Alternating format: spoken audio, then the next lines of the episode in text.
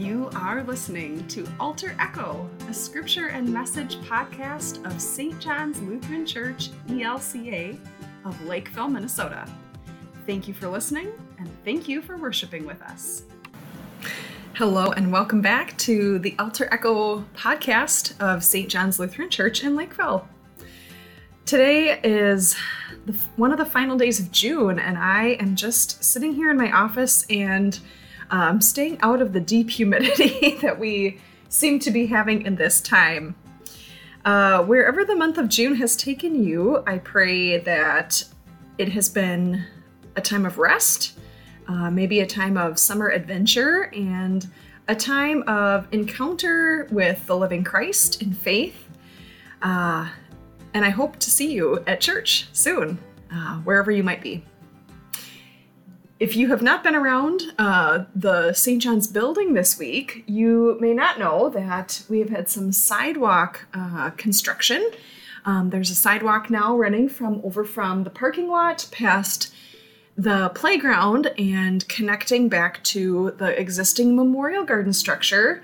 And a couple of spots on our sidewalk that needed a little repair have also received that. So um, the next time you're at church, you're going to see those wonderful upgrades and um, and some good things. I also want to just take a moment to acknowledge that this podcast has been on hiatus for uh, I think about two weeks. Um, in the flurry of summer activity, uh, there has just been an increase of um, of need and something had to give, and it was this. So I apologize for that gap, but I'm happy to be back with you today, uh, bringing you a scripture and message for Sunday, July 2nd of 2023. So, in this season, uh, we continue in the Gospel of Matthew with um, kind of Jesus sending out of the early disciples and his instructions to them. So, today we actually have a really short gospel reading. If you have a Bible with you, you can go ahead and open that up to the Gospel of Matthew, chapter 10. And we'll read the rest of verse 10, starting with verse, or the rest of chapter 10, excuse me, starting with verse 40. Jesus instructs his disciples here and also us with these words Whoever welcomes you welcomes me, and whoever welcomes me welcomes the one who sent me. Whoever welcomes a prophet in the name of a prophet will receive a prophet's reward. And whoever welcomes a righteous person in the name of a righteous person will receive the reward of the righteous. And whoever gives even a cup of cold water to one of these little ones in the name of a disciple, truly I tell you, none of these will lose their reward. This is the gospel of our Lord. Praise to you, O Christ. Jesus uses the word welcome a lot here. Uh, and I want to think today with, with you about how we experience welcome, how we practice welcome, and maybe even kind of what, what holds us back from living into a full welcome together as the people of God. Now, we talk a lot about uh, how we welcome people at church, but I think what Jesus' words here are instructing us for goes far beyond just the life of church.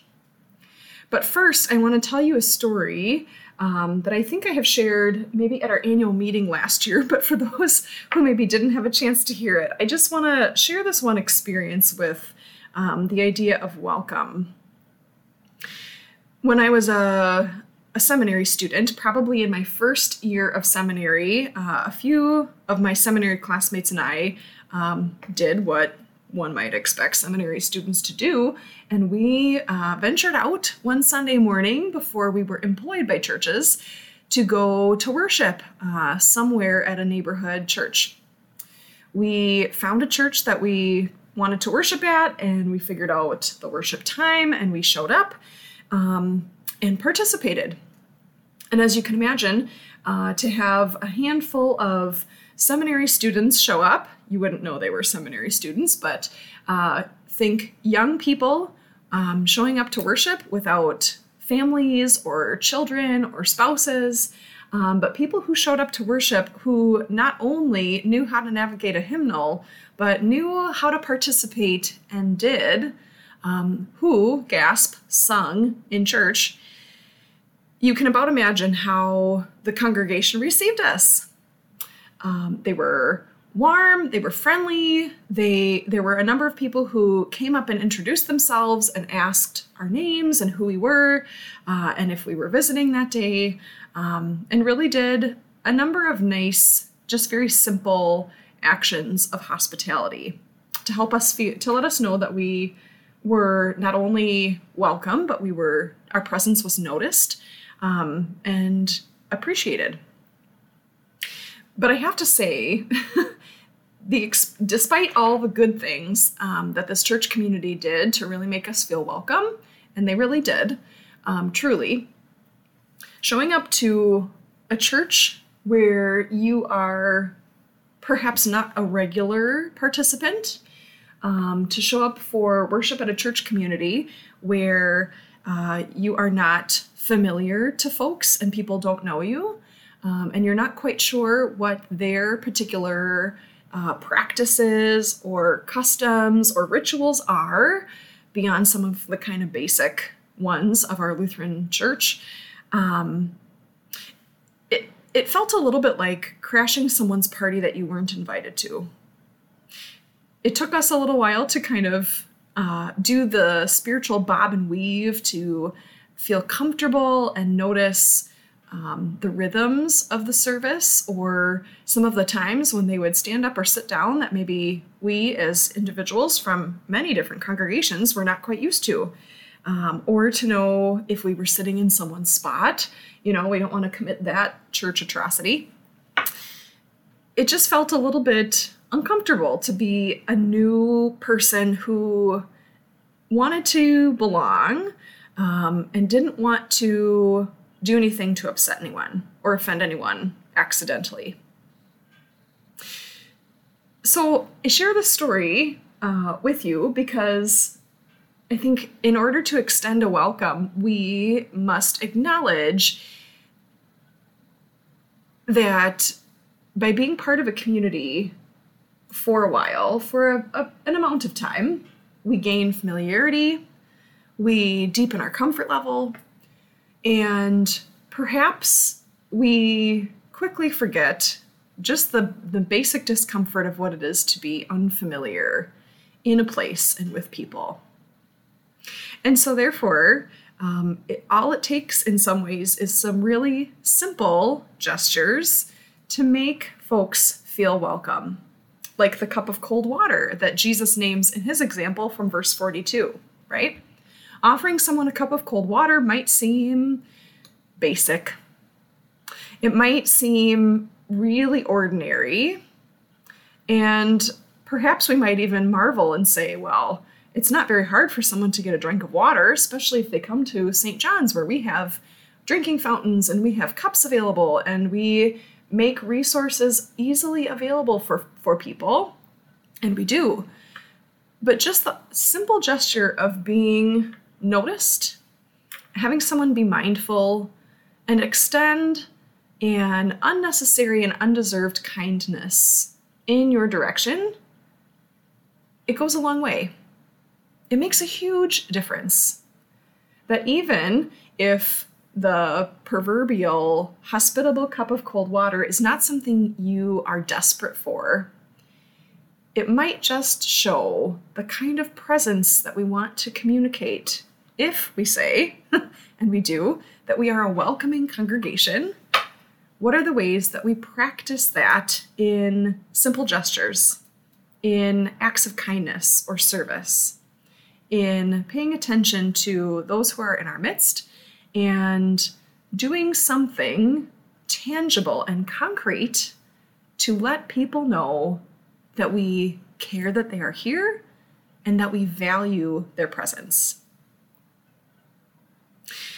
Jesus, in these words to his disciples, points to an interesting reality and maybe a good kind of gut check for us as we think about how we welcome, who we welcome, and why we welcome.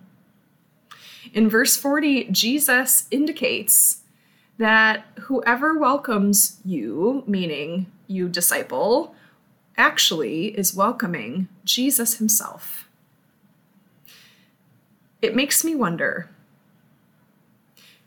how would we welcome people, any person, if we assumed that we were welcoming Jesus? Would we welcome someone differently if we realized, in fact, that the one in our midst was Jesus in disguise, so to speak? Or do we welcome consistently and equitably across the board, assuming that each and every person we encounter is, in fact, welcoming Jesus in our midst? There was an old camp skit uh, from my days working for Green Lake Lutheran Ministries that we often included in our worship services to teach campers about this very thing. It goes like this Imagine someone busy in their house, cleaning up, sweeping in their kitchen, uh, perhaps putting things away or cooking, and this person says, oh my goodness uh, you know oh my goodness jesus is coming for for dinner tonight. How did i get so lucky that jesus is going to come to my house of all places is going to sit down with me spend time with me talk with me? I, I really need to make sure that everything is done well and perfect and the meal is delicious so that jesus has a really really nice time here. Great. I'm busy i'll get to work the person continues cooking or cleaning or fussing, doing whatever it is that they're doing in preparation, when suddenly the doorbell rings. Oh, I wonder who that could be, the person says, and they walk over, open the door, and find a stranger standing there. The stranger says, Hi, sorry, I'm so sorry. My car broke down and my cell phone is dead and I have no way to call for help for a tow truck. Could I just could I just bother you just for a moment? Come in and, and use your phone to call the the tow company and I'll be out of your hair. Well, the homeowner kind of looks at this person and decides, oh, I'm just, I'm too busy preparing for Jesus to come and says, you know, I'm, I'm so sorry, but I'm just really busy. Why don't you go next door and see if you can use their phone? I'm so sorry. And sort of closes the door in this person's face. They go back to cleaning and fussing and making ado about all this preparation for Jesus when suddenly uh, the doorbell rings again. sort of exasperated, they go back to the door thinking, oh my goodness, who in the world could it be? I never have people visit, and now two in, in one day in such a short time. So they go back to the door, open the door, and find that it's their little neighbor kid. The child is crying because they were out riding their bicycle on the sidewalk and fell off and scun their knee. They're crying and, oh, please, will you help me? My knee is all scun up and I, I just need a band aid. Could you help me, please? Well, the homeowner looks at the child and says, You know what? You're only like, you're only two blocks from your house. I bet if you get back on your bike and ride home, you'll be there in no time. And your mom, your dad, they'll be there to help you. You know, you probably really need your mom or dad in this situation. I don't think I'm the right person to help. Just get on your bike and ride home, and everything will be taken care of. You can about imagine the child's like shock look on their face that they have been rejected by this caring adult, their neighbor, as the homeowner closes the door once again and gets back to cleaning and cooking and setting the table and all the things. After not a long time, of course, the doorbell rings one more time, and uh, here we have um, a, a person who's out for a walk and and they are just parched. They're just just so in need of a drink of water, and they say, "Oh, please, please! I've I've been out for a long walk and I I just forgot myself and didn't bring a, wa- a water bottle with me. Could I really just trouble you for a glass of cold water? And the person says, Oh gosh, I'm so sorry. You know, our water heater is broken and we're just, we're all out of water. You know, we don't, we can't, I can't help you. Obviously, just making up excuses at this point. So they close the door, the person leaves on their way. The homeowner is now just kind of shaking with excitement. Oh, Jesus must be coming anytime. I can't wait for him to get here. And suddenly the phone rings. The person answers the phone. Oh, hi, Jesus. When are you coming? I'm, my meal is all cooked and it's almost done and we're ready for you. And I'm so excited to get to. Oh, Je- you're not coming anymore. Well, why not? Well, Jesus, you what do you mean you were already here? I never saw you. I I had other people come to the door, but oh, that three times you visited?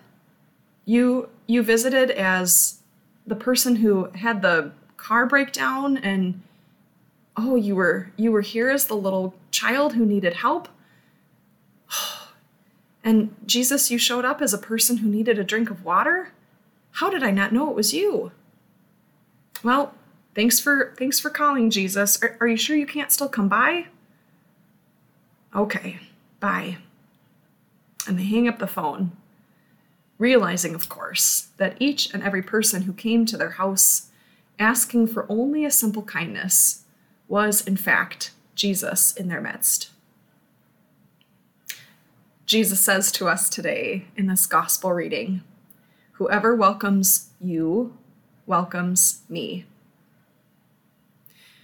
I wonder, friends, how we might behave if we try to shift our lens, our way of looking, and our way of thinking to imagine that each and every person we encounter is not only a child of God, but is an opportunity to welcome Jesus, an opportunity to care for Jesus, an opportunity to serve Jesus it's himself. I once heard the saying that you will never look into the face of someone whom Jesus does not love. Do we behave as though every person we encounter is Jesus himself? As though every person we have an opportunity to treat with love and compassion and respect and regard and basic human decency is actually Jesus in our midst? How would the old camp skit change if instead of turning away each and every one of those three visitors, if the host instead said, Oh, I have Jesus coming over for dinner, and wouldn't you like to stay with me and join us? I'm sure you would love to talk to him, and he would be so delighted to spend time with you. What if, instead of holding off all of our care and generosity toward others for the sake of Jesus, we offered it in bounds to the neighbor who shows up unexpectedly, to the child who needs a little extra comfort, to the person who asks for only a simple kindness. What if we offered and welcomed that person into our midst, perhaps even into our life or into our home, expecting that because of this connection, they will have an encounter with Jesus too? When we do these things, then perhaps what we find is that we have an unexpected and delightful encounter with Jesus in our own midst, surprising us, delighting us, getting to speak and encounter, speak with and encounter a Jesus who is already with us, even if we can't see it right away. Perhaps then we find ourselves around a table with all kinds of people whom Jesus loves, encountering the ways that Jesus draws us together around welcome and compassion. This truly is the kingdom of God. Hospitality is a repeated theme throughout Scripture.